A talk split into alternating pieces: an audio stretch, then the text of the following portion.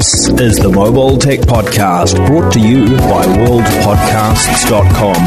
Now here's your host, Tech Girl, Miriam Joire. Hi, and welcome to the Mobile Tech Podcast. I'm your host, Miriam Joire, and today is Wednesday, January seventeenth, twenty eighteen. I have a very cool guest on today, and that is David Cogen. The Unlocker himself is here. Hi, David. How are you? I'm good. Thank you for having me. Ah, thanks for being on. This is super exciting. Um, you know, we, we haven't really interacted that much at conferences before, and but the last few events that we've both attended, we've both been there. So I was like, hey, I want to have David on because, yeah, I love your videos. They're so cool. So oh, I appreciate that. Yeah. Thanks for being on. Um, yep. So we discussed some of the topics today, and, and it's going to be kind of recap post-C E S, really. What are our thoughts like a week, or maybe more, less than a week now, but a few days after C E S, what are our thoughts? And and I want to start with kind of more general things, really, like um, before I dig deep into some discussions. Um, but what do you think of C E S this year? It was hectic, like it is every year. Yeah, that's for um, sure. um, but yeah, it was cool. I mean, there was a lot of there was a lot of mentions of A I that I'm not, were questionable that they were A I. I found that, you know, it's a nice buzzword that everybody's throwing around this year. Um, I did see, obviously, like Google Assistant was everywhere. Yeah, um, that, that's kind of the theme for me. It's like Google Assistant, all the things was kind of my takeaway. Basic, yeah, exactly. I agree with that. And you know, and they're they're trying to catch up. Last year, it was Alexa, all the things. And I think so Google's kind of like, hey, you know, let's let's try to play catch up with that. Um, my Alexa's actually That's talking. Cool. That's hilarious. Let's leave that in the recording. It'll be awesome. Perfect. Ah, cool. So there you go. So and and this also was the first year that, that Google had a booth, right? Well, not the first year. They've had booths in previous years. This has been a long time. Maybe I'm actually wrong because I'm thinking of Mobile World Congress because Google used yeah, to have C E S, super. I'm I know. I know it. You at might Mobile be right. Congress, it did. Yeah, yeah, you might I don't be know. Right. Yeah. So, but of course, that just shows they're like, you know, we're trying to compete with that other system that I'm not going to say anymore. Yeah. Well, you, th- you, th- I think they had, um, they've had a presence at C E S in so far that they've had execs and we've had meetings with them when I was at Engadget yeah, sure. back in the day. Um, you know, I remember uh, spending some time with, uh, who was it? Um, the designer guy. Uh, I can't remember. Uh, but anyway, um, all I know is that at Mobile World Congress, they used to have super awesome booths for years, and then they completely disappeared for a while. I'm wondering yeah. if they're going to be back this year. But yeah, this booth, I you know, I, reg- I I hate to say this, I saw it when I was in the big parking lot picking up my badge uh, a day before, like the day before press day, so Saturday or something. Yeah, and it wasn't then, even built, was it? It was. It was there. It was taking shape. It was rapidly growing, and the, you could really see what it looked like. But I didn't go at all during the event, simply because I was v- I spent very little time at the actual convention center. I only spent a day there. Um, and mostly, You're lucky. Well, I know, but mostly it was because I wanted to see L G and Samsung's booths, and I wanted to swing by Sony's booth to take hands-on mm-hmm. with the X A two phones, which, by the way, if you check the show notes on this show, you'll see uh, my, my YouTube video about those two phones. Um, but and, and I would love to hear your thoughts on that too, but I'm, I'm just getting to the point that I didn't spend much time at L V C C. I did spend a lot of time at SANS, um, and of course at Mandalay Bay with Express conferences as usual. But I also had a short C E S. I left the morning of Thursday. Oh, so, yeah, no. yeah. I was there all week. Wow. Did you Another reason why I'm Did you enjoy Vegas still. After the fact though? So I did for a couple of days, but again it was still like uh, it, you know, for me C E S, a big part of it is is just networking and seeing all of the people that, you know, it's it's one of the few places where all the people we work with are all in one place at one time. Mm-hmm. So e- so even after the show was done, the people that I didn't get to see, then I, you know, scheduled to see and hang out with. So, but it, but it was nice. I mean, honestly, I was just super excited to be warm. It's It was five degrees when I left New York. Yeah. Um, and so like forty and sixty was just like, I was like, shorts and t-shirts, let's do this, you know? Yeah, was, you know, it was actually a, a slightly nicer weather C E S. Other than that one day of rain, it was a... Yeah. I, it was warmer than usual, to be frank. Usually it can get in the thirties uh, and forties in the daytime because it is a high-altitude desert. Yeah, and, yeah, true. And I was actually, you know, I remember C E S Pass where I was literally wearing a hat and a scarf uh, walking between the venues. That's crazy. Um, and this one wasn't one of those. Although the deluges of rain that we had with the power outages, oh my God, that was insane. Yeah, that was nuts. I actually was I was upset that I wasn't in it. Like, I wanted to just be in that power outage just because it was just so, it was so good for content. Like, ever, so many memes came out of that. You know, like the electronic show lost power. It was yeah, just, I know. Uh, it was just, I was in the press room, and you know, it didn't affect me much. I was in the center hall in the press room. Those are the few times I was actually on the show floor. Yeah. And I was, uh, they had uh, emergency power. So like one out of ten lights and the, you know, the big Word, neon yeah. arrays they had was on. So we could see where we were going and not like die. And yeah. then they had Wi-Fi, the Wi-Fi access points were still up. That's so, weird, because those so are we had, the worst. Yeah, we, we did not have, yeah, well, we did not have wired connectivity. The All the oh, hubs okay. had shut down because they're powered by uh, yeah, yeah, yeah. by uh, by uh, the the local outlets. But somehow I think their their Wi-Fi infrastructure is either on their generator backup network or on... It's it maybe each of them has their own battery reserve. And it was, you know, it was a long time. It was an hour and a half, right? The outage. Yeah. But but it was it went by really fast. You can you know what it's like. You're in the press room, you're working, you're editing video, whatever yeah, yeah, you're yeah, doing. Right, yeah. Yeah, it's just like half me, a video edited. To me, it felt like it felt like ten minutes, but I know yeah. it was longer from reading all the reports. And honestly, I did not have. I was so focused on what I was doing, and I was so much on the deadline that I was just like, I, I don't want to go out there and take photos. Plus, you know, the rumors from the press room were like, "Oh yeah, it's nothing." You know, there's like a couple of booths that are like down, and it'll be they're not important booths. They'll be back up. But I think people who actually really were in Central Hall, like not in the upstairs press part. Right. You know, obviously, as you. as you said, had a great content opportunity because, wow, those photos. There were so right? many videos and photos of just like C E S after dark, you know? I know, I know. It's so funny. Like, it, it I, seems I, so apocalyptic to me. Like, you know, like, yeah. wow. It's just weird because you think it's C E S, like, right? Like, it's they're meant to handle all that. But what it turned out was it had to do with the rain. There was like leakage or something that happened and shut the power down. Because you're like, oh, the, the, you know, the first reaction was all this electronics just shut down C E S. That's how many things were here, you know. But like, no, no, no, it was the rain. The that's why. That's yeah, why exactly. I brought it up, right? Because so yeah. it turns out that uh, so I don't know if you uh, got invited by Google P R, but Google P R sent me an email a few days before C E S saying, hey, you know, we have this big booth and we want to, you know, show you all the great, um, you know. Um, Google Google Assistant, all the things that we did this at this mm. show. They're very proud of themselves. And they said, yeah. you know, we're going to have a little press event at eight a.m. on whatever day it was, the day of the rain, the first day of the show. And it was a little too early for me to go, frankly. I was thinking about it, but uh, I figured I could still get all the content from all the various uh, manufacturers' booths. You know, I, I didn't feel like I needed to just go to Google to get it all in one shot, especially at eight in the morning. I'm not a much of a morning yeah, person. Me neither. So I didn't go in the end, but but then I get, you know, as I'm later on in the morning, like maybe nine a.m. heading out to to do my day in the rain and stuck in traffic and all like everybody else, because, you know, it very rarely rains in Vegas. I remember two years ago it rained at C E S and it was just a few hours and it was chaos. Yeah. Like not like a whole day like this time and not as much of a deluge. So, uh, you know, I was stuck in traffic for a while and I'm reading my email, catching up, and I see this email from Google P R, like from really early in the morning saying, sorry to do this last minute, but we have to cancel this morning's press thing because, you know, of the weather. Um, yeah. Um, and I, then I found out later on from talking to various people, like the folks at Engadget and C net that have trailers in the parking lot, that basically what happened is it, it rained so hard that the, the storm drains couldn't keep up. And so there oh, was... So very, it flooded. Yeah, it flooded a little bit, not too much, like yeah. not, not enough to cause damage to any people or equipment yeah, per se.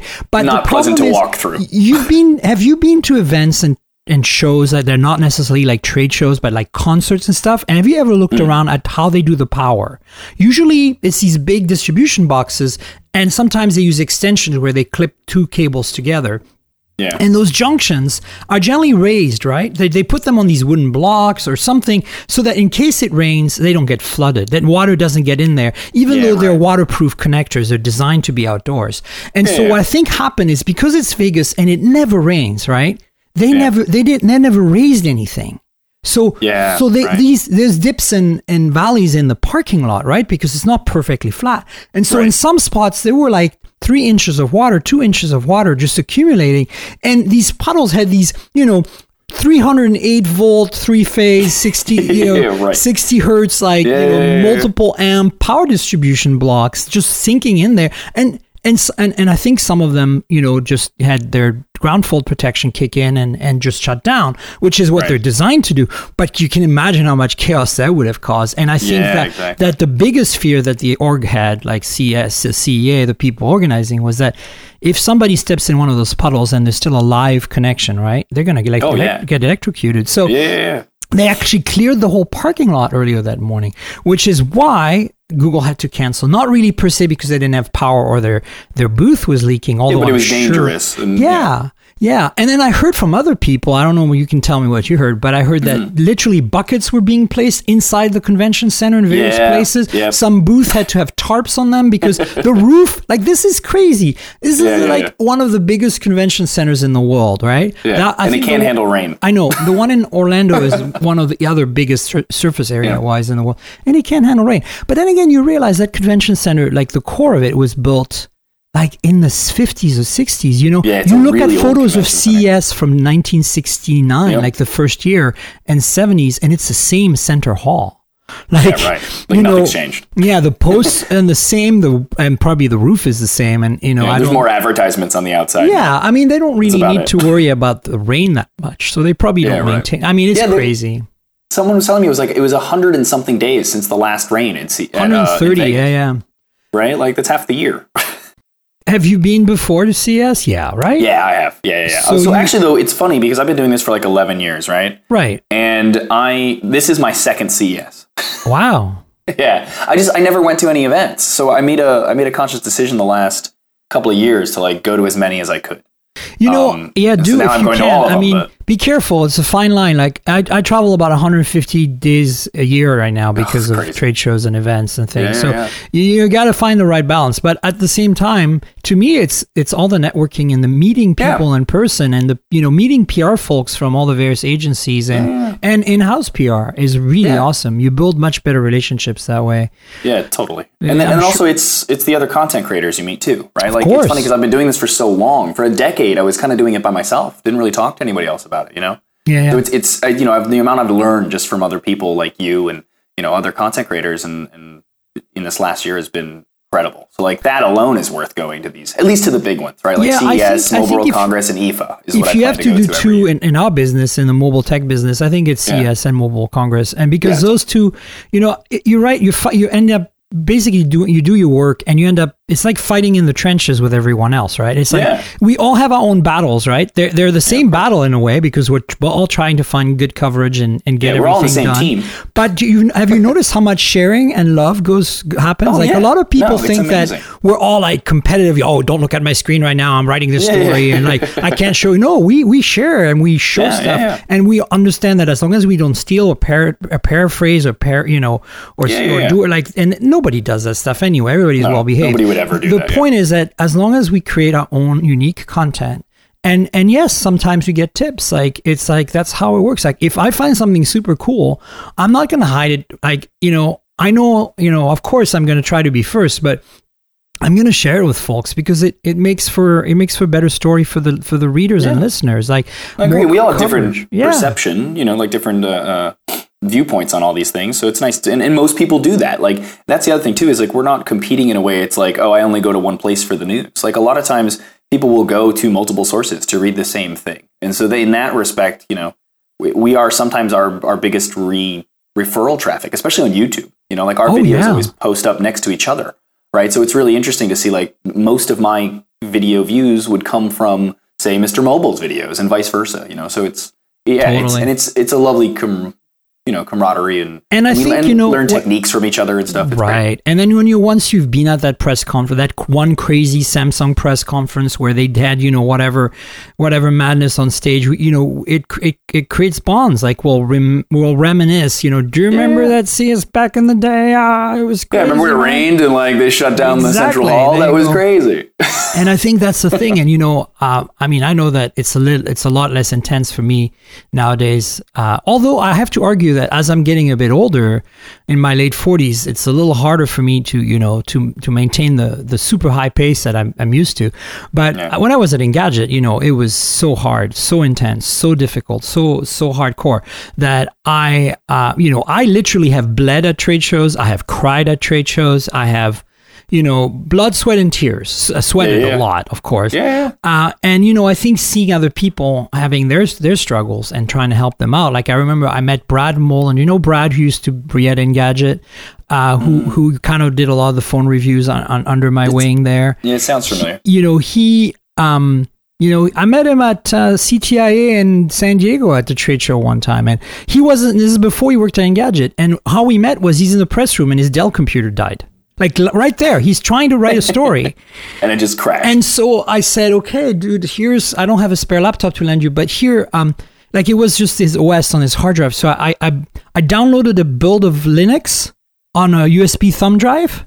So he could boot off the U S B thumb drive and at yeah, least and get online it. and go on, yeah. on his website and post his stories or whatever. Oh, and I mean, awesome. This is the kind of stuff we do, right? Yeah, and I mean, totally. This is like a decade ago. But yeah. the point is, you know, I think that's that's the thing that the reason a lot of us go to these trade shows. And, and I'm sharing this here with with everyone because I think a lot of listeners just don't know. Like, they don't know what the experience is like. And And they've given me feedback on my last two podcasts saying it's really ho- lovely to hear the actual insider stories, you know? So yeah. there you go. What's your like moment of C S? I mean, other than um, uh, Google Assistant, all the things, what, what was the thing? And the, of course, the power, what was the thing that stood out to you? Even if it's just like an anecdote, something you, you met some celebrity, you, you saw something that just was like, wow. You know, I kind of I did like the the Samsung Wall T V. I know everybody talks about yeah, it. Yeah, let's talk about that. Yeah, yeah, yeah. That, that I didn't was pretty see it. Cool. So tell me, what it's a modular system, right? And uses yeah. L E Ds instead of OLED, correct? Yeah, correct. Um, and so it, the modular part of it, though, is not like, because at first when they said that to us, and they, they didn't give us much information. I had to like pry people for it, and even then I only got little tidbits. They're very secretive about what it is. They just kind of showed it off. Um, but the modular aspect of it is not that like you can make it different sizes, but their manufacturing process can. So you could essentially, I mean, they showed off the, I think it was one forty-six inch version, um, right. but they only chose that size because it's the average size of a wall in the United States. Um, they can make it any ah. size you want. So any smaller and any larger. So I guess the idea being that this would be like, you could come in and custom order the T V using this technology. Um, and that's what makes it modular, which is which is cool. And it was just, I mean, it was massive and and and looked great. Like the quality was really nice. I don't know the resolution; they didn't tell us, um, but it just was a really nice colors and you know huge. So it was just impressive to see. But my understanding was, and correct me if I'm wrong, that they sure. developed the smallest L E Ds in the world so that they could cram them together closer so that they yeah. could l- make a higher resolution L E D displays. Because you know, you go to concerts and stuff, and you see these panels. They're like basically like. You know, three by dots. three by four foot panels, and they're a bunch yeah. of dots. When you get close up, you can see yeah, they're yeah. tiny L E Ds, but they're spaced out enough that you know you can't get a ten to get a ten eighty p display. You, you need like it to be twenty feet wide, right? Right. Um, and and of course, you, if you sit far enough, it looks great. But if you're right next to it, it doesn't look good. So, am I right to understand that they have packed them together close enough that you could potentially build a T V in your living room with this? Yeah, that's the, that is the idea. I think huh. I don't remember the name they had for the. They had a proprietary. I don't know if it was micro L E D or nano L E D, something like that. Um, but that was their name for it. And it, that is exactly what it was. It was these these self-emitting L E Ds that they could make small enough that it was you know a normal resolution, and they could just expand it to whatever size they need, which is kind of clever. So you'll, I'm assuming you know you're going to see these less um, like less in people's houses, but you could. I just think the price right. is going to be crazy. But you're going to see them more at like the trade shows and other things. Like Samsung is going to, you know, use right, these for sure. B two B it's funny problem. Because you know when, when I was at the at the press conference listening to this announcement, I really yeah. just thought that they had made a regular T V. I, I didn't really catch the modular part. Like I didn't, I didn't somehow I didn't hear the word or yeah, it didn't, didn't register. They didn't push it. Honestly, I thought that basically, you know. The, the holy grail, like, you know, OLED looks amazing because every pixel is independently uh, turned on and there's black right. behind it. So like when you have no light, you absolutely have no light. You don't have a right. backlight that interferes. You don't need to do what you see on high-end L C Ds today with local backlighting and all these crazy techniques. You can just basically just turn on off pixels.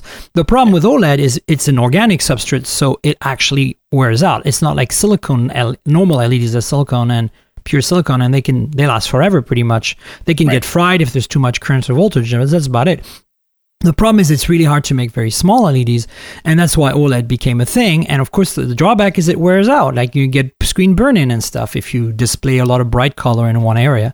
Yeah. Um, and so To me, when I, the announcement at Samsung felt like we've made a T V that's like a regular size T V, like a fifty, sixty inch, whatever, that is really expensive right now, but is eventually going to come down in price, that solved the wear problem by being real L E Ds, silicone L E Ds, and and uh, that we've miniaturized to a completely new de- degree, right? Basically, yeah. that's kind of what yeah, I yeah. thought they were doing. And I think I they think are to some right. extent, but I don't think the resolution is is that the density is high enough of pixels yet to really compete with traditional L C D and OLED in living room. Right. I think Which this is, is more why like mention it. Yeah, and this is more like, as you said, for uh, this is a big step in, in pixel density for traditional L E D modular wall-like size T Vs. Exactly. And I think that that's kind of what they should have really said because because um, yeah. Uh, so you well, saw it, but you mentioned eight K in your story. So what was the story behind so that? So I mentioned so that was a so that was a mistake. I mentioned eight K in a Twitter post.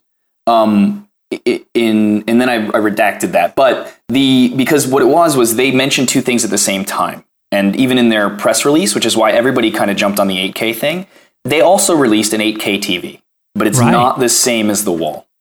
So when when a lot of us were talking about it, and even Samsung, it's felt to me like they were calling it an eight. So like it was just a miscommunication. But the other T V, which is an eighty-five inch eight K T V, that's what they were kind of releasing in the same breath. Wow. Um, but that's a consumer television. That's that they wanted to talk about all day. The the other T V, they didn't. And did you see the wall? They were just kind of like, look, it's a wall, and they walked away. Yeah, was it at the booth? Did you see it? Um, yeah, I don't. I did, the booth was a pain to get into because of the wall. It was just crazy. But at the like, they did like a pre, not a pre briefing. It was kind of just like a party that they had where they unveiled the T V. Um, that and the T Vs, they had them both there, and so that was a little easier to go check out. So in my video, I do show both of them. Um, but yeah, so and again, no pricing or availability on either. So you know. I mean, it's really cool that they got an eight K T V, and it uses, they use the word A I, um, but upscaling so that you've, even if you put like an S D, you know, video in there, fantastic. It'll upscale it to yeah, eight K. Yeah. And and I and they showed a demo of of it and a regular four K T V, and it definitely looks good. Sweet. Um, you know, who knows what they're, you know, what they were actually doing, and I don't, you know, it's not my own controlled test, but in their demo, of course, it was it was actually pretty pretty impressive. So pricing will be a huge factor, but you know. It's still cool. It's still cool that technology is going that way, I think. Yeah, no, I mean, eight K, there's no content yet, and but if no, you right. see it, once you see it, you see the difference. It's, it's, it's pretty amazing. I yeah. remember seeing a, a sharp eight K T V like four years ago at C E S, like a very much a, a early prototype, and it was just like, wow, like, you know. Yeah, um, it's impressive. It It is. But I think... um. I mean, I think for me, what, what did it um, at Samsung's, uh, you know, press conference was, you know, the just to see like the, the silliness of the Bixby, all the things like, you know, the entire show is yelling in your ear, like the entire C S show is yelling in everybody's ear. Um, Google Assistant, all the things. And and and Samsung is trying to yell over that with right. Bixby, all the things. And I'm like, guys, seriously, let's let it go. Okay. Like, like there's no doubt that putting... And, you know, that A I in appliances is a thing and it's the future. And, you know, I'm not necessarily sure that all appliances need it, et cetera, et cetera. But I know that it can make, you know, it could certainly make some some some scenarios more, uh, you know, uh, better, you know, in our lives. The the thing, though, is that it's inter interoperability that's going to make it uh, work. And the key to interoperability to me is... you know, something that, that Amazon solved. I don't want to say the word because obviously, you know, it's going to trigger mine as yeah. well here. Um, but, um, you know, the uh, the A word, yep. Amazon is got the assistant that w- that's proved that a voice interface could unify all the platforms. Mm-hmm. That's, I think, what a lot of people are not seeing. I think you're seeing it, David. But I yeah. think a lot of people out there don't understand that it's not about A I per, per se. It's about the fact that, you know, you have Nest, you have uh, Philips Hue, you have all these like August Smart Lock, all these all these silos that were individual ecosystems like, you know, Ring Camera, all that with their own apps that you now no, no you don't you don't have to use their apps anymore. You can just talk to the A. the the assistant device, whether it be Google or app or Apple's even in the future yeah, when right. Siri gets better and and maybe Microsoft Cortana, although you know I saw an article saying that uh Windows is going to get uh, uh Amazon's assistant very soon, which means mm. that oh uh, okay so maybe Cortana is a dead thing. I don't know we'll yeah, see I, if I haven't they, seen that but but but the point is that um that that you know I think the, these assistants are making a unified and very intuitive user interface for all of our smart devices. And the smart devices exist and they're here to stay. Whether you, like, as I said in previous podcasts, like last um, two podcasts ago at C E S, I said, you know, I'm not sure I want a washing machine that that's smart per se, because, you know, it's really expensive. And, and my theory is that if you have that kind of money to spend on one of those washing machines, you probably don't do your own laundry. You know what I'm saying? You probably yeah, have somebody who does for you. You send it out, right? And, or you send it out. And so if then you don't buy the machine, or if you have somebody who does it for you, they don't care about the A I because their job is to do laundry. So they're going to be monitoring it anyway. Yeah, exactly. Um, but my point is that th- some things certainly have benefited. I think the fact that we can, you know, lie in bed Uh, and say, uh, you know, to tell Google to turn off the lights is a nice perk. I mean, you know, it's laziness. We used to be fine without it.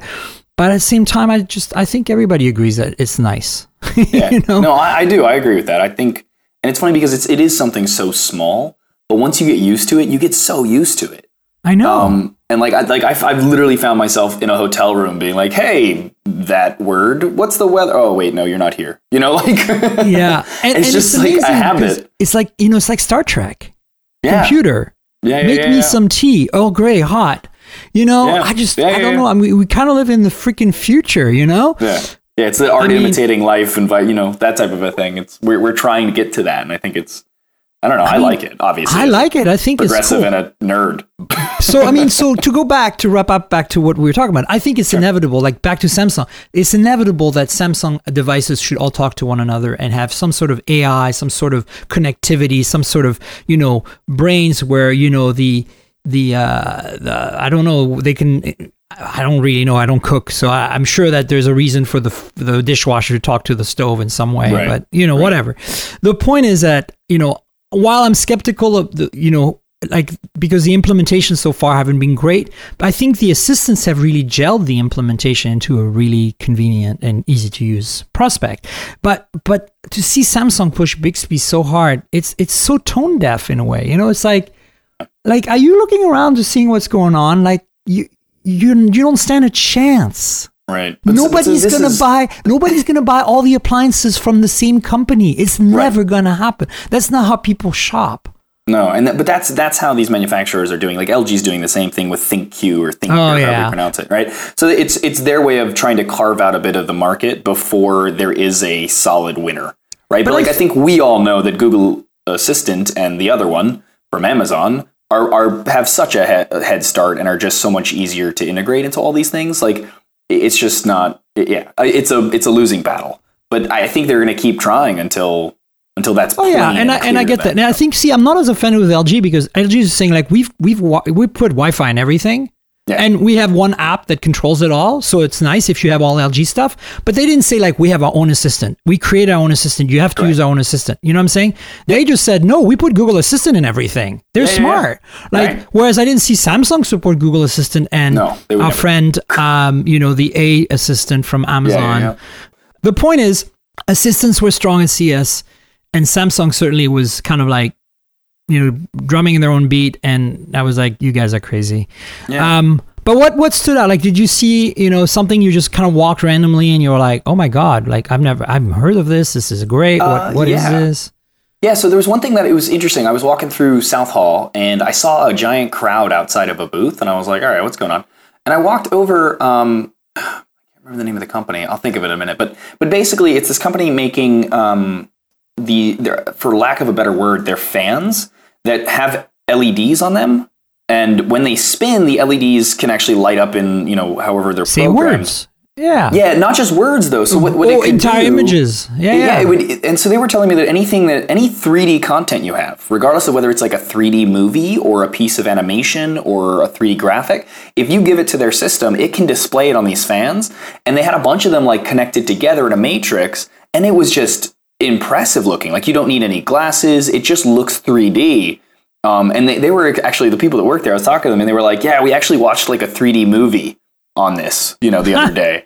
And, and so I was like, oh, that's kind of cool. I've never heard that done with three D. The yeah, uh, so that's what was so stuff. cool about Because, you know, on bicycles, you've seen people like do yes, bicycle wheel displays, like yeah, they yeah, yeah, play yeah. entire YouTube videos yeah, while yeah, riding yeah. a bicycle, which is really cool. But yeah. three D? So it's huh. this, but in three D. I have no idea how it works other than the L E Ds are spinning. I don't, but like it, I actually posted a, a video of it really quick. And of course, that doesn't do justice because you can't see how three D it is, but you can kind of tell. Um, I posted it on my Twitter, but like, and everybody was just like, what?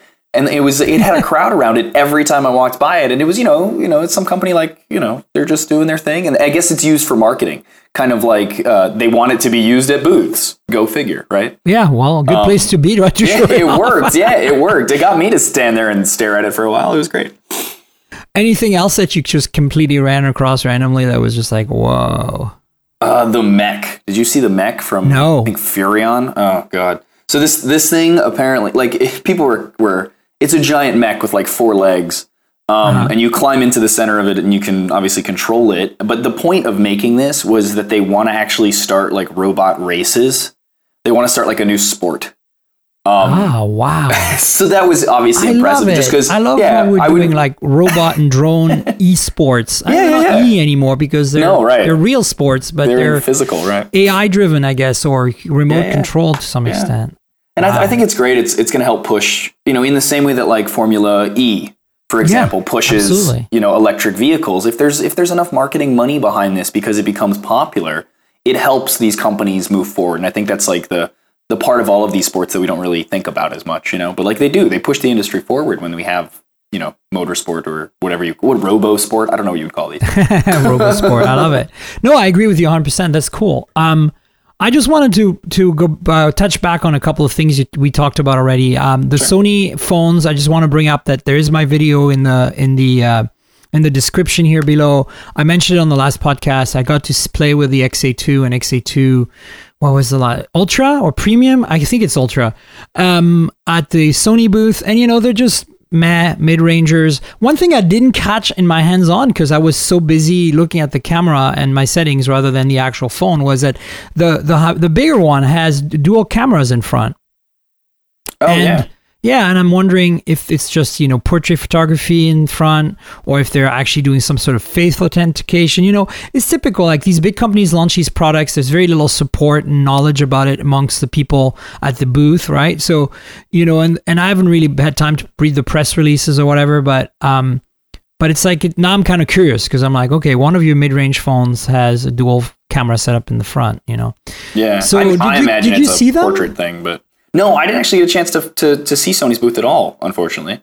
Um, so yeah, I didn't I didn't get to see him. I'm gonna watch your video. I mean, don't this. worry, you missed you didn't thanks. You didn't miss too much, I'll be honest. I mean, like they're mid-rangers, right? Yeah, yeah, yeah. Um, and they're and, you know, they're not even eighteen nine aspect ratio. They're just like your standard, you know, yeah. big boxy Sony, yeah. not big because well, one of them has six inch display, so it's pretty big. But there are yeah. these, you know, the boxy design that we're used to from Sony, and they have Yeah, the, they uh, refuse to change that design. Yeah, they have like they have big bezels, um, top and bottom mostly. Uh, but what's interesting about them, other than the dual camera on the bigger one, is that the uh, the uh, um, the fingerprint reader's in the back, which is a first for Sony. It's not on the yeah. power button, uh, and obviously not under the display, which uh, we should talk about. But um, I also want to quickly mention, as we're talking about phones, if you go in the show notes and see more videos, uh, there's the the Cat rugged phones I got to play with. They were announced like in, I think, September and November, respectively. The X forty-one, uh, sorry, S forty-one and S...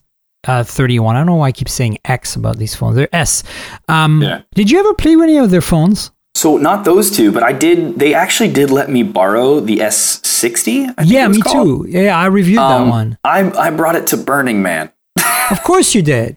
Because I thought that was the perfect place to test it. So, so um, you want to exactly, and you know, want you want to what was crazy is two years ago, you know. So I'm staff at Burning Man. Well, yeah, staff. Yeah, yeah. I should say that because you know that nobody's supposed to be staff at Burning Man. Right, right, right. We're all Part volunteers and we all you know participate and all that. Yeah. But anyway, I am, I am, I, I did do help manage the coffee shop at Center Camp, um, yeah. and spent a lot of time there and stuff.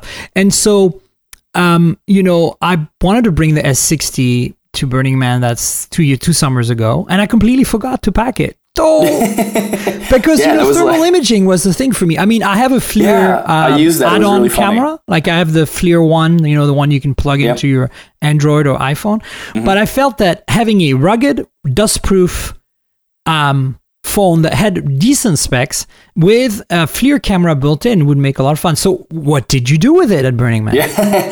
So it was easy to find parties because usually like at night you would just find the like where all the heat the was coming spot. from. Yeah, it was funny.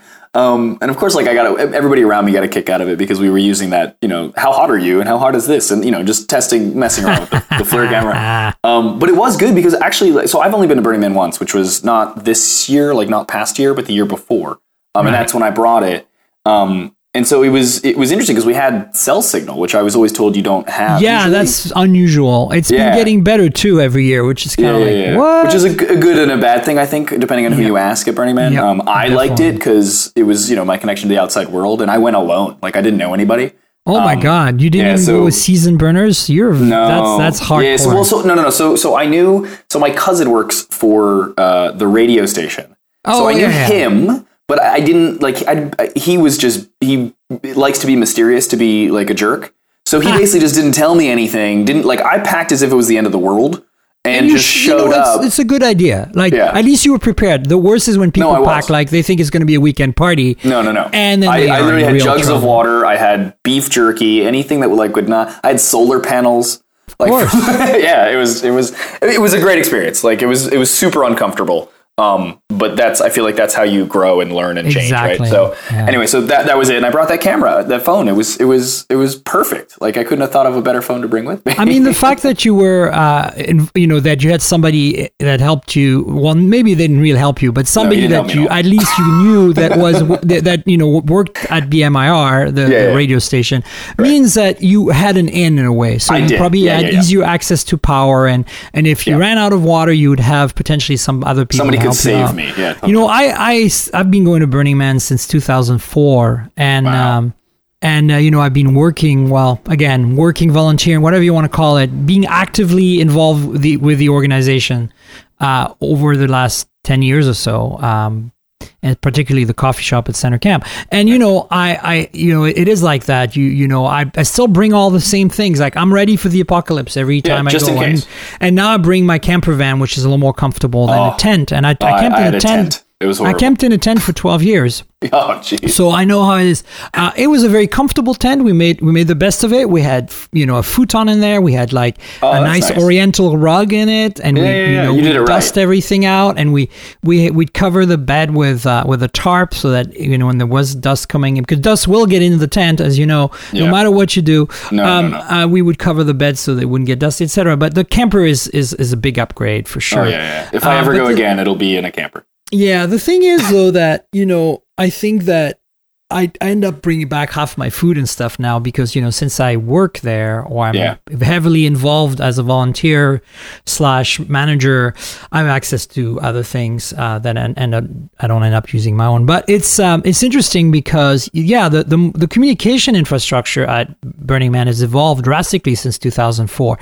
When I went the first year, I went most... Uh, lights were still powered by bulbs, not L E Ds. L E Ds right. were an electroluminescent wire, E L wire, L yep. wire, was uh, starting to be very popular, but they were very expensive still. And uh, so people reserved them for like special things, like, you know, if they had a theme camp and they wanted to decorate the entrance, or if right. they had a bicycle and they wanted to make it all super cool, or an art yeah. car or something.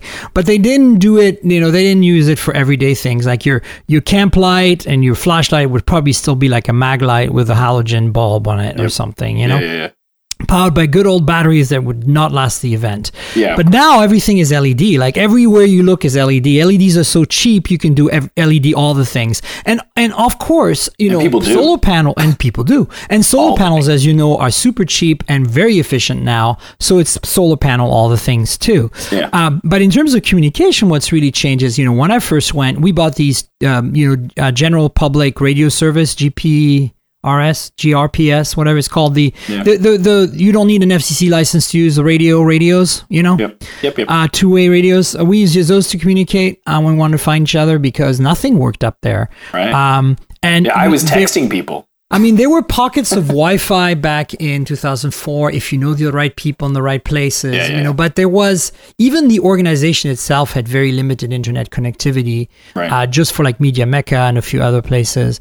But now, obviously, you know, the the, the backhaul, the, the microwave connection to to Reno is much, much higher bit rate than it used to be fifteen yeah. years ago. And so uh, the connectivity is much better for the organization and the uh, the various entities like the cafe and B M I R and Media right. Mecca and all that. Uh, so if you get on Wi-Fi, if you can have, again get on Wi-Fi because you know someone or whatever, or you work there, you it's you're pretty well connected now. But there used to be a time when it was just like you couldn't even load images. It was just text, yeah. you know. You know, you could do like an email, you could read the tweets, but you couldn't, you could see like placeholders for images. Um, and then in the last three or four years, what's happened is, um, the, you know, they set up cows, you, you sell on wheels, right? For, yeah. for the workers before the event. Cause I go for about three weeks total time. I spend about ten days there before the event. I spend the event there and then I, you know, spend a few days after the event. And right. so because there's a lot of people pre-event that, you know, that's their livelihood. They, they, you know, they help the org set up the, the thing. So yeah. they, they want to be in touch with their families and friends. So they expect cell phone coverage. So they set up these cows, these cows, these cell on wheels, um, and connect them to the backhaul. And so pre-event for the last few years, all of us have had pretty decent L T E connectivity if you're on A T and T and Verizon. If you're on T-Mobile, you're roaming on A T and T and they throttle you significantly. If you're yeah. on Sprint, you're roaming on Verizon and they throttle you significantly. But A T and T and Verizon both have cows and it works. And then, but what's happened now is that the capacity of those cows has improved so much that they used to turn them off during the event completely. So you'd yeah. lose cell phone coverage during the event if you were working there. And now they leave them on and somehow they, they're holding up mostly. There are peak times when they don't work because everybody's trying to be on. Yeah. But, um, but you, yeah, you went at a time that, you know, like, If you if you had gone ten years prior, like forget it, you would have no, had, yeah. the phone would have had said no signal from the time you left I eighty right. to the time you got, you got to the, to the playa. Yeah. The dust. Yeah. Well, and it's, it's the thing about that too. And obviously like we can, we're talking about Burning Man a lot, but it's fine. Like the, the other thing too, that impresses me so much is like, it becomes the third largest city in Nevada for like a week. And, and all of the technology that like is used to like build it. And like, it's just, it's impressive. And even artists go out there. It's just crazy. So like even from a technological standpoint, like Burning Man is a, is a very impressive thing.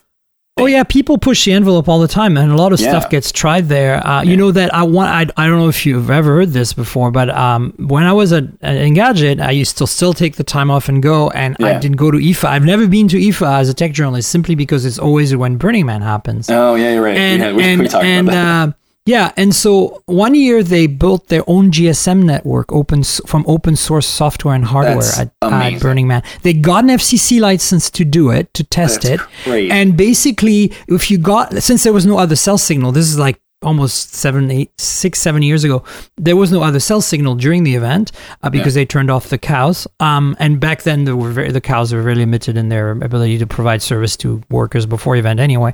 But basically, uh, any any phone that had a SIM card in it, didn't matter what the SIM was, would be able to connect to a network with the, uh, like instead of saying T-Mobile or A T and T on your screen, it would say one oh one. And yeah. one oh one would provide you the ability to text other people on that network. Got um, it. So it not to like text to the yeah, not to text to the outside world, but yeah, any yeah, yeah. device that connected to that picked up the cell signal would register itself, and and it would see it as a regular cell network, and That's it wouldn't crazy. Be able to get data on it. It and vo- they they blocked voice call functionality, so if you tried to call, it would just drop the call, yeah. and then. And then, but texting worked, and we and we used it. It was so cool. Yeah, yeah, yeah. That's it was impressive. Solid, like, and it worked. To make your own network. I visited in the their the tent. Desert. Yeah, I visited their camp and their tent, and I saw their gear. It was yeah. like you know a bunch of rack mount Linux servers, yeah, like and and they basically it was two G G S M. Like they you yep. know they were able to like there's an open source reverse engineered G S M stack for Linux. That that's what they were using, and then of course they're using the power amps and uh, R F radios and yeah, all yeah, that right. other stuff you need, and they had a big antenna mast too, and that was all sanctioned by the F C C. But they did it for a year or two, and then they they stopped mostly because you know people were heading like three G was going to be the next thing, and they couldn't they there's no open source like, three G, you know, like the encryption yeah. is much strong on three G and L T E. Yeah, so that, you know, essentially to open source G S M, you have to break the encryption, right? Right. So, so they, they, they, they reverse engineer the encryption system for two G, but I don't think hackers have, uh, and I'm saying hackers in the white hat, you know, yeah, the, yeah, yeah, legit yeah. hacker kind of wording. I don't think they've managed to, uh, to rep, to, to reverse engineer the other stacks. And I don't think those are, op- uh, they're not, you have to pay license to the G S M A or whatever for them. Yeah, yeah. Um, anyway, the point is it, it, they didn't break any laws. They did it all legit through yeah. F C C and everything, but That's it was an impressive. experiment. And you know what they were able to do? Um, they turned into a business because now they provide, uh, they build uh, s- s- tiny cell networks for tiny islands in the world oh, that that's amazing. Are like their own independent state islands, you know, yeah. that, that just don't have the money to, you know, get service from a big carrier. Yeah, yeah, yeah. And they it's, connect them to the backbone, to the internet, and then um, generally by microwave or satellite, and then yeah. they give them cell cell phone connectivity. It's very That's cool. amazing. Yeah, and, and you know, and proven in the, the desert. Proven in the, the worst possible place on Earth. Yeah, exactly. Yeah. Well, this I guess is the idea, right? If they could do it there, they could do it in like, you know, an island yeah, and anywhere I think, else, right? I think that's what they were going for. Yeah, totally. Anyway, so... Um, I don't know how we. Oh, we yeah, we got from talking Burning Man. Yeah, yeah. This yeah, is what my show is all about. Segues. We got to talk about Burning Man because we talked about the S forty-one and S thirty-one. Yeah. So go check the video on my channel. Go check. Um, I'll, I'll link to you. S. You have an S sixty video on your. I on do. Your channel? It's okay, yeah, link, it takes I'll place at it. Burning Man. Great, awesome, and I'll link to my S sixty video as well. The S sixty is an older phone now; it's two years old, but it's still pretty good specs. Uh, the display is a little dated, but uh, you know, Snapdragon six twenty-five is not too bad. Um. And it was a cool phone when I tested it. I have a f- uh, they're sending me an S forty-one, so okay. I'm looking forward to playing with that. No FLIR on that though, but it's uh, MediaTek eight core, and it has a five inch ten eighty p display, which is a huge upgrade because the S sixty and the the uh, older Cat phones had seven twenty p, yeah. four point seven inch, and four point seven inches today is a small, small screen. Yeah, it's painful. So yeah, um, but let's talk quickly about. Uh, there's a couple of things I want to touch on uh, real quick. So we talked about um, the Cat phones, talked about Sony. I also want to mention that uh, I, I mentioned this in the previous podcast. The Lenovo made a, a one eighty degree V R camera called the Mirage. There's a hands-on in my YouTube as well. I'll put it in the link. And uh, let's talk about Project Linda real quick. Mm-hmm. You, I know that's one of the things you got to play with. Yeah, definitely. What's your thoughts? Uh, so, I, I mean, it's cool. I think it's a cool concept. I mean, but we've seen other companies try to do this um, and it not work. But I think Razer and their their f- quite fanatical fan base um, would actually participate in something like that. Um, if they went out and got a Razer phone, they'd probably also, depending on the price, be happy to, to buy the Linda. The thing is, is that, you know, the project is the key word here. Razer does this every C E S. Um, they come up with like a project, but it doesn't always come to fruition, right? So, right. and and in my mind, I kind of feel like it's a it's their way of making sure they're in the headlines every C E S, and, and it's clever and it's brilliant um, because they do every like last year what they do the um, I don't remember the name of the project, but it was like the three screen laptop. Um, oh yeah yeah yeah right. So oh, like, I can't remember what it's called. It's a, yeah, it's yeah. yeah I can, Val Valerie Valkyrie I don't know. But anyway, so they they do this every year. Um, and it's quite smart from a P R and a marketing standpoint. Will it actually come and be a real thing? I'm not sure. Um, but, it, it, you know, it's clever for them. And they sit there and they, they do this. They they go, here's what we're going to make if you guys like it. And then they just sit back and wait to hear from people. Um, so maybe if enough people with Razer phones say, I'll buy this, then it'll happen. That's a pretty small audience. But though. That's what I'm saying, but, right? But like, I mean, Razer you know. would pull it off. You're right. They they could make it happen. They could uh, make it. Yeah, they, they do absolutely this, could. You know? I right. think it was really cool, but I still qu- like, and as much as from a hardware point of view, it's the best implementation I've ever seen. Absolutely. Agreed. No, agreed. But, and, and by the way, I, te- I tested this. The Pixel two X L fits perfectly in there. Like it's exactly the same size. Yeah. That's funny. And I was able to uh, connect, have the connector slide in and everything, except that it didn't, uh, the display didn't wake up because I guess you need some special software or something to make it work. Yeah. yeah, yeah. Uh, but it's a software issue at that point. So it's yeah, not yeah. just, you know, anyway, uh, there's a tweet of mine with a photo of my Pixel yeah. two X L in there. I like that. And, and it's awesome. Um, but you know, the thing that, the, the thing that strikes me, as much as I think that this is the best hardware implementation ever, the software is still going to suck, right? I mean, right. that's the problem that I've had with DeX and even the Huawei phones connected to a display. Is that you still have to deal with Android not being optimized as a desktop O S. And and and sure, the DeX stuff is a big improvement, like, you know, all the copy and paste commands work and alt-tabbing and all that. Uh, and I don't know if the Razer will do that, but I'm sure they they they have the software chops to do it.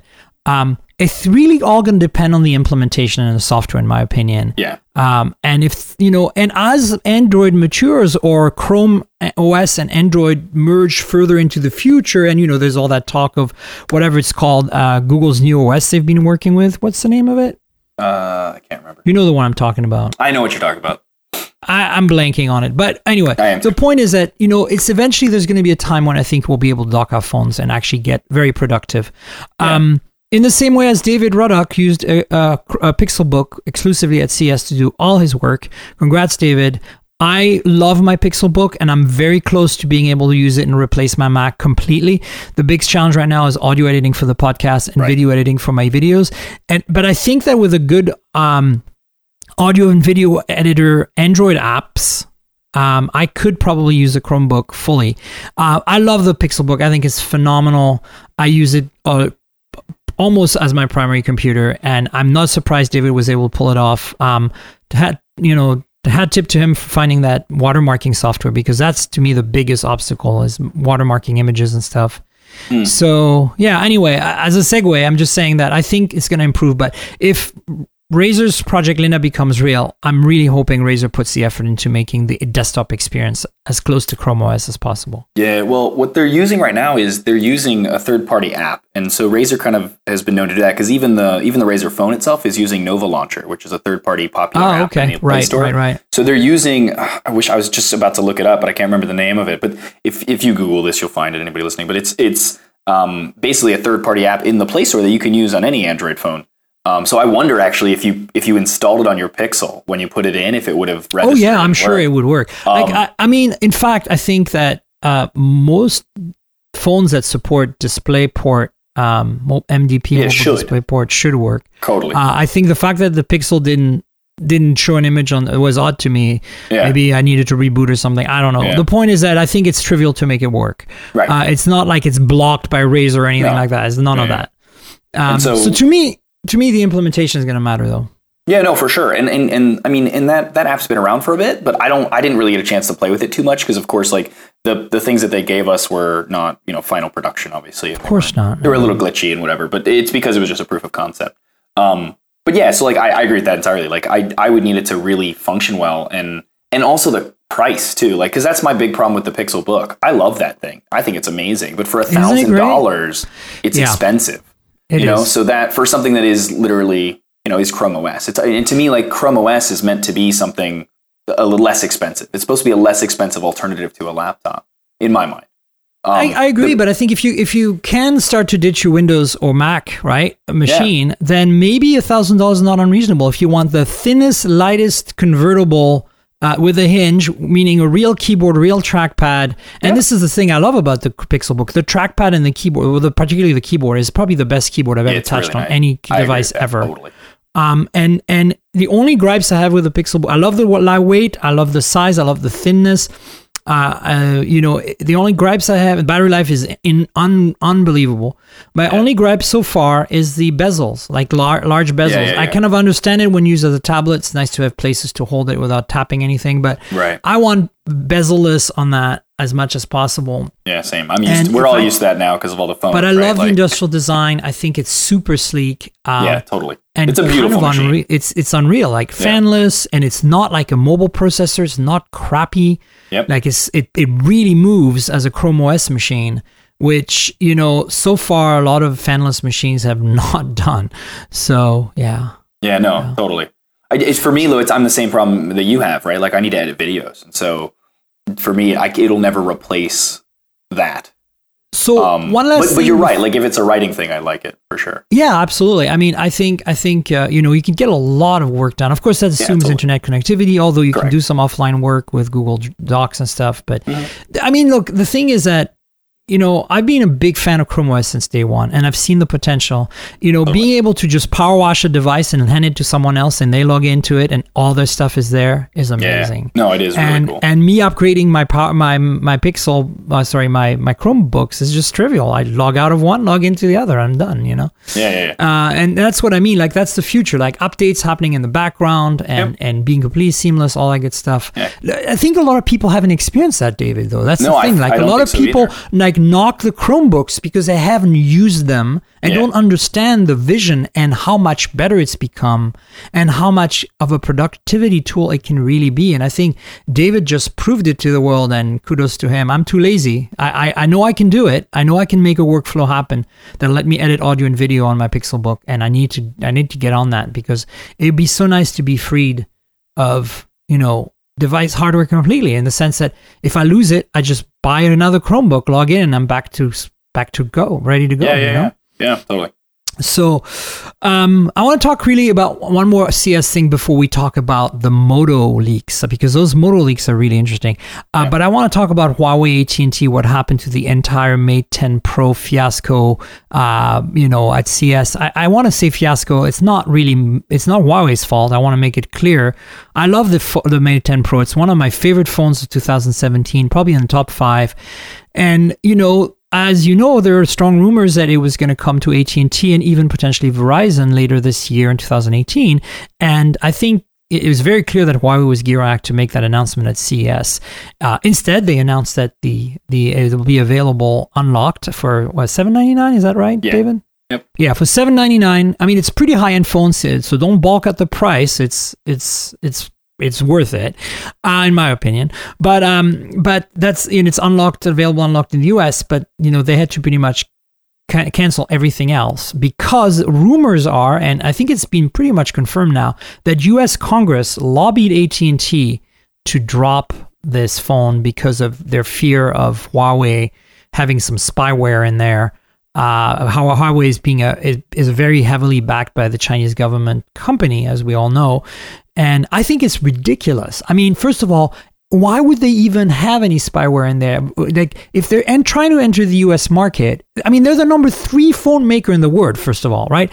They're not a small entity that's just trying to, you know, like they're not a OnePlus trying to make it, you know, in the big world of phones. And even OnePlus, as we know, is backed by a bigger entity. But I'm just saying they're huge. And yes, in the past they've done some shady things, but this is a long time ago. And to to conclude that any devices that they sell in the U S uh, would would be spy devices is kind of ridiculous. What do you think? Yeah, I think I think it's we live in paranoid times. I think no, no, no shit. Right? Exactly. So, right. So I think this this fear thing is just getting to a lot of people, and you know, I mean, I'm not a big fan of it, obviously. Um, but you know, this I think I think you're right. I think.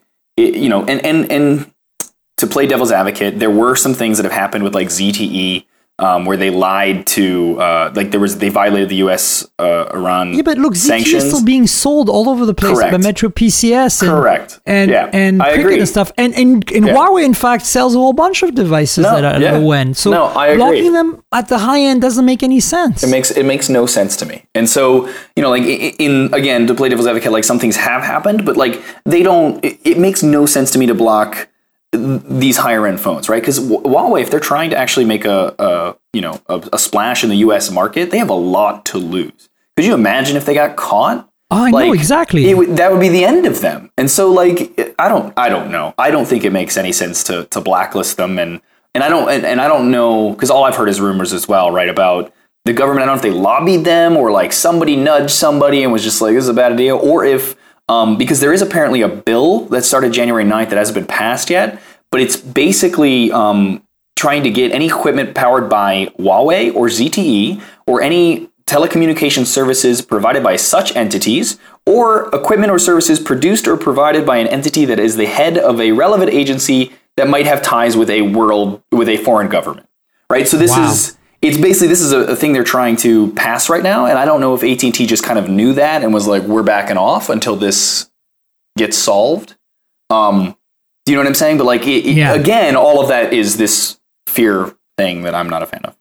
No, I agree. I mean, we live in crazy, like, we live in crazy time, but it's it's it's crazy to me because Huawei's number three phone makers. They make some of the best phones. Consistently, have made some of the best phones on the market in the last three, four years. I mean, they always have, but the software was always a bit of an impediment. And I feel like in the last yeah. two years, the software has really, really taken better. a huge step forward. It's gotten a lot better. And if you skin it just a little bit with like Nova Launcher yeah, or whatever, Nova fixes it. You know, Google uh, Google Now or Launcher or whatever, yeah, you're, yeah. you're you're totally happy. You're a happy camper. Um, and the hardware is is awesome. It's legit. Uh, Leica cameras on there are super, super great. I mean, you know, it's hard to beat the Pixel two X L, but whatever. Right. The point is that they're super competitive phones, and I think they would help the, the, the customers in the U S give have more choice, and and all they the only way they're going to get successful in, in the U S is not by selling unlocked like they have so far, and like, you know, OnePlus has and other manufacturers. It's by partnering with a carrier and being on the shelves of A T and T right. and Verizon. And there were rumors, I think, again, David Ruddock here, uh, breaking all the the, the scoops. Uh, there were rumors that. Uh, That indeed, uh, it, Verizon was likely to uh, have something in the works with uh, Huawei um, a little further down the road, and that's also being kind of crushed. Right. So, so that's really unfortunate. Uh, I mean, it's interesting to me. I don't know. Were you at the Huawei press conference? I was. Yeah. Yeah, I, I had to leave early uh, for an appointment I had, but I I uh, read it online later that the C E O can like ad-libbed right at the end and and kind of had a little bit of a rant about it. Yeah. About, you know, the, the his frustrations. Job, he, yeah, I think yeah, he was very he, diplomatic he, from what I read. Yeah. I mean, he ranted a little bit about how this how this came to be. And you guys have to understand, like, when I say you guys, I should say folks listening right now.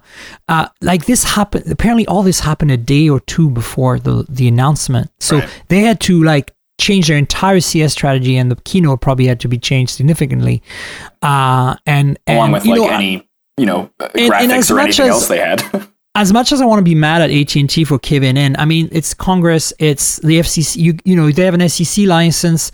They have a lot riding on on this. If if it does turn out that Huawei did something or does something and they've got the phone, can you imagine right. what position that puts them in? So yeah, totally. Chickens, yes, but at the same time, you know, sometimes you have to make the right strategic decision for the long-term viability of your business. Right. So I can kind of see that.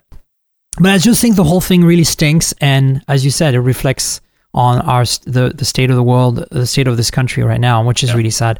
I, I really hope that Huawei can th- that can be worked out. Maybe it'll take a few more years, but but we need these phones in the U S, not just unlocked. Uh, you know, we need these phones in stores. People right now are, are overwhelmingly buying either iPhones or Samsung Galaxies, and look, they're great. They're all great phones. You're yeah. not buying crap phones, but you know, L G is not even on the table when I think the V thirty is one of last year's best phones. It was a great you phone. know and and and etc etc so you know, L G is not in a position to really move the bar as much as Huawei, because Huawei is so strong in the rest of the world. Right. So having at least a, a choice of three, Apple, Samsung and Huawei, for the average U S customer, I think would, would be a better thing than, uh, you and know, you're going to say, well, yeah. they have other choices. They can buy an H T C U eleven. And I'm like, come on, who buys an H T C U eleven? No offense to H T C. I love that phone. But like, have you seen one in the wild? No.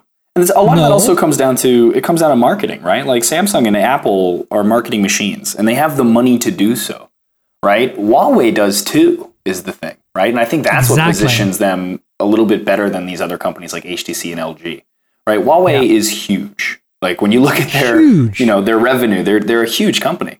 And so yeah. for that, they can have the celebrities and the, you know, which they did announce with, um, Gal Gadot, Gadot, um, Gal Gadot. Yeah. Thank you.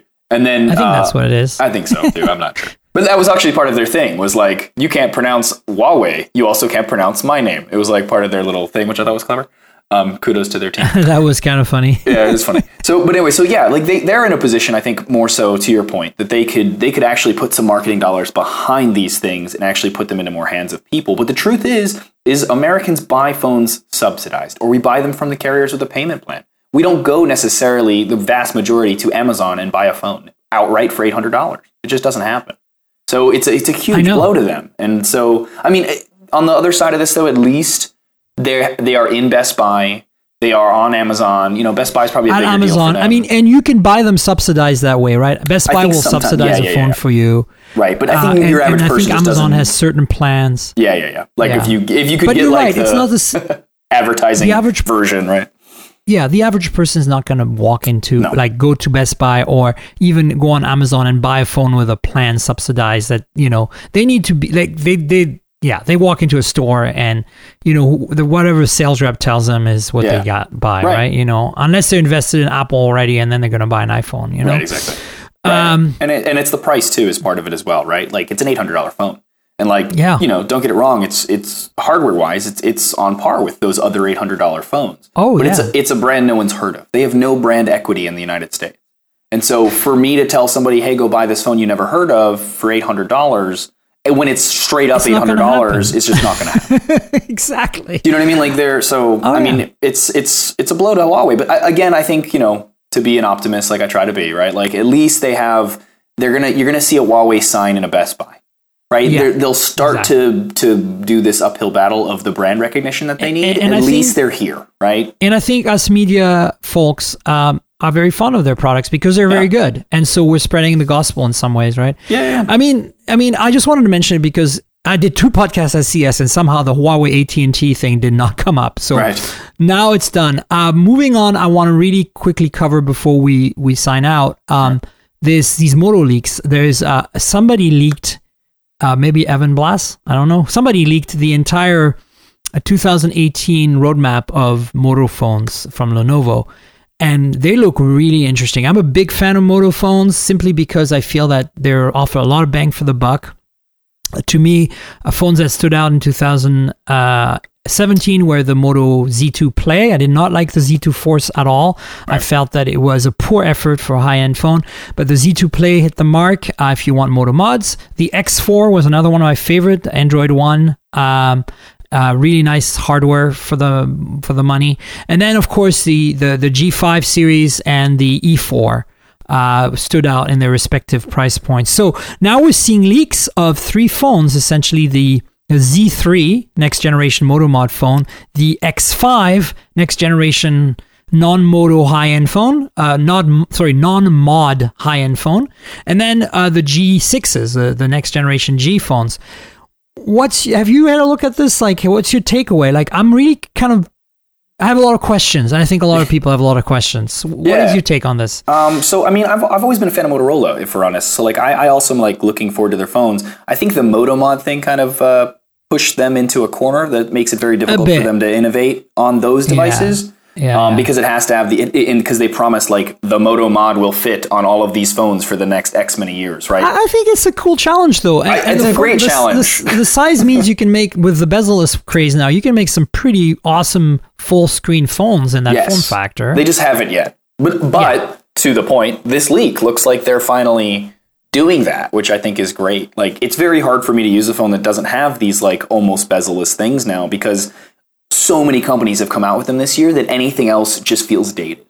Right? Oh yeah, I can't do I can't do a phone that's not eighteen nine and no, has same. little bezels anymore. That's same. it. I'm done. Uh, and right, I want even my mid rangers. And this is what's exciting to me is that yes. the G six looks like it's a eighteen by nine display with a small bezel at the bottom with a fingerprint reader at the bottom. Yep. Um, and you know everything else upgraded. The Z the X five looks like the most controversial one, and I want to talk about it last because of that. Normally I would put that in the middle because yep. of the of the ordering of the of the hierarchy of Moto phones. So let's get the Z three out of the way. Your Z three is looks like an eighteen nine edgeless, bezel-less display that curves around the edges a little bit like the Galaxies do. Yeah, yeah it does look uh, that way. And, right. and it doesn't look like there's a fingerprint reader anywhere. And we know it's not on the back since it's a Moto mod compatible device. And right. it doesn't look like it has some sort of face recognition system on the top. So my theory... and this is where it ties in with the Vivo phone from Synaptics that that uh, I, I did a video of. Check it out in the uh, in the uh, in the show notes. The Vivo phone uh, with the fingerprint reader in display from Synaptics that's under the OLED screen. I think that's what they're using. I mean, it's the only way. Right, right, and I yeah, and in looking at the photos because I'm looking at the same ones, right, like that were leaked. It doesn't seem like there's anywhere else to put anything, right? Because right. the Moto mods, you, where are you going to put your finger? So and Z it, phones have always had OLED, so... Yeah, true. So it would fit, because, right, you need the OLED to do this, right? I believe. Yeah. So, yeah. it's Yeah, I, I would imagine that's what they're going to do, and, which would be great. yeah, and, and the other thing is, you see that bar at the bottom on the display? Yeah. There's, like, a graphical element, and instead of having the three Android buttons, has, like, this rectangular, grayish bar that looks less wide, but similar to what we see on the iPhone ten at the bottom. Right. Uh, so I'm wondering if they're kind of going to, you know, and they've had gesture control on their track, on their fingerprint readers on all the phones this year. I'm wondering if they're going to kind of move to more of a gesture-based interface on their launcher, and still give you the option, I hope, to fall back to the three buttons. Yeah, I imagine they will. Like, all even and OnePlus and everybody, like whoever has their own buttons, they usually always give you that option for the. But but the X five is really intriguing because the X five doesn't have to adhere to the Moto-Mod principle, right? But it's uh, looks like a pretty high-end phone. And the X four this year, tech spec-wise, was mid-range, but fit and finish-wise was really high-end, I thought. And the X five on that spy shot, leaked shot, whatever, has a notch at the top, like the iPhone ten, with what clearly looks like some sort of face detection technology in a cluster up there. Yep. And then... And then we could be wrong about that. It might not have face detection at yeah, all. Right. And it doesn't have any space for a fingerprint reader unless it's the logo in the back of the phone, which has a logo, the, the Moto logo in the back right below the camera. But I have a feeling it's probably using the same in-display tech that the Z three is going to have yeah. under the display. And then maybe adding a face recognition thing, or maybe they're just doing the notch to do the notch and piss off Apple, because you know Apple's it's it's become a bit like, you know, the iconic look of the iPhone with the, the big bezel top and bottom and the home button at the bottom yeah. you know was kind of like the ultimate icon to re- like you could stylize it into an icon and recognize it as an iPhone yeah, totally. And now with the notch you can stylize the iPhone ten and it's clearly an iPhone ten, right, even as a single icon. So uh in in a like in a in a graphic on a on a website or something. So I'm wondering if that they're, they're gonna vex Apple Apple by doing this in a way, because yeah. they would have a notch too, and but maybe the notch doesn't do anything. Maybe it's just relying on the in-screen fingerprint reader, and there's no Face I D. Maybe it's just a stereo camera up there for for selfies or something. Yeah, who knows? Yeah, I mean, and looking at the photos, and looking at what you're talking about, but like it, it, it's definitely a notch first off, and then it definitely has two cameras at least, and there's maybe I don't know if that's the earpiece or if that's another couple of sensors. I don't know if it's going to be the facial recognition or. or if it'll just be like dual portrait mode because everybody wants that nowadays. Um, yeah. But it also does have that same little bar at the bottom um, that we were talking about with the uh, with the uh, the Z series. So like maybe it's got the uh, fingerprint reader in the screen would be really cool. And uh, I really yeah. hope so. I do yeah, too. I like I'm that really concept. I'm looking forward a lot, to that this year. I'm wa- I want to see a bunch of phones with. Uh, yeah. And you used you it know. with the Synaptics one, right? I didn't get a chance to get yeah. over there. Was it quick? It. It was quick. You you yeah. did have to kind of leave your finger on there for just a bit longer than, than it seemed one. at first, but I think it learns and it gets better. And you know, it's it's just a, kind of magical to not have a dedicated piece of hardware for it anymore and just have this right. in the screen like that. It just see it's it feels right. It finally feels like it should have always been that way. You know what I'm yeah, saying? Yeah, yeah, We're gonna totally. once once this is commonplace, and I and I assume that eventually face face recognition will be will become more commonplace even. But yeah, I sure think will. that for a while that there's gonna be an interim where it's commonplace to have a fingerprint reader on the display, and we're, we'll be like, I can't believe we had a separate thing that we had to tap on before. Yeah, you know what I'm saying? Totally. And they could put multiple ones. Like the Synaptic system, you can have multiple of them on different parts of the screen. So. Oh, that's interesting. You know, I know that. Yeah, it's interesting. Uh, anyway, I, I want to, we should, I don't want to cut this short, but at the same time, we should wrap it up. It's been almost an hour and fifteen minutes. I want to give you an opportunity to plug your channels and your, and your ways and your things. uh, tell people where they can find you online. Uh, yeah. Twitter, YouTube, all that good stuff. Yeah, yeah. So the, the tech website, the blog is the unlocker dot com. So it's the unlock, the letter R. Um, started eleven years ago. It was cool not to have an E at the end of your name. Uh, and then, uh, of course, also the social networks are the same. They're the unlock, the letter R, on Twitter, Snapchat, YouTube, everything. So you can find me there. Woohoo! You do Snapchat. You I must do have it like all. Teenagers following you. Yay! I'm, I I just I, I admire people who do Snapchat because I can't. I don't get it. I still don't get it. I've tried several times, and I'm like, I feel like a grandpa. You know, yeah. grandma, grandma took, Miriam. Honestly, doesn't get the it. same though. It took me a while. Yeah. if, if we're being honest. So go check out David's stuff, folks, and I think it's going to be a pretty exciting year, judging from those Moto leaks. Um, uh, you know where to find me. I'm at T N K G R L. That's Tankerl, like the comic book character without the vowels. That's how you remember. Uh, my YouTube channel is just my full name, uh, youtube.com slash Miriam Joire, Miriam with a Y. Uh, go find me there. Uh, remember that YouTube is just there for you to see the stuff we're talking about uh, on the on the show. And then tell your friends about the podcast. Subscribe to the YouTube channel. Subscribe to the podcast. Tell your friends about the podcast and the YouTube channel. Uh, if you need to find the U R L for the podcast, it's very simple. mobile tech podcast dot com. In one word, no spaces, no capitals, nothing. mobile tech podcast dot com. You'll find the R S S feed there.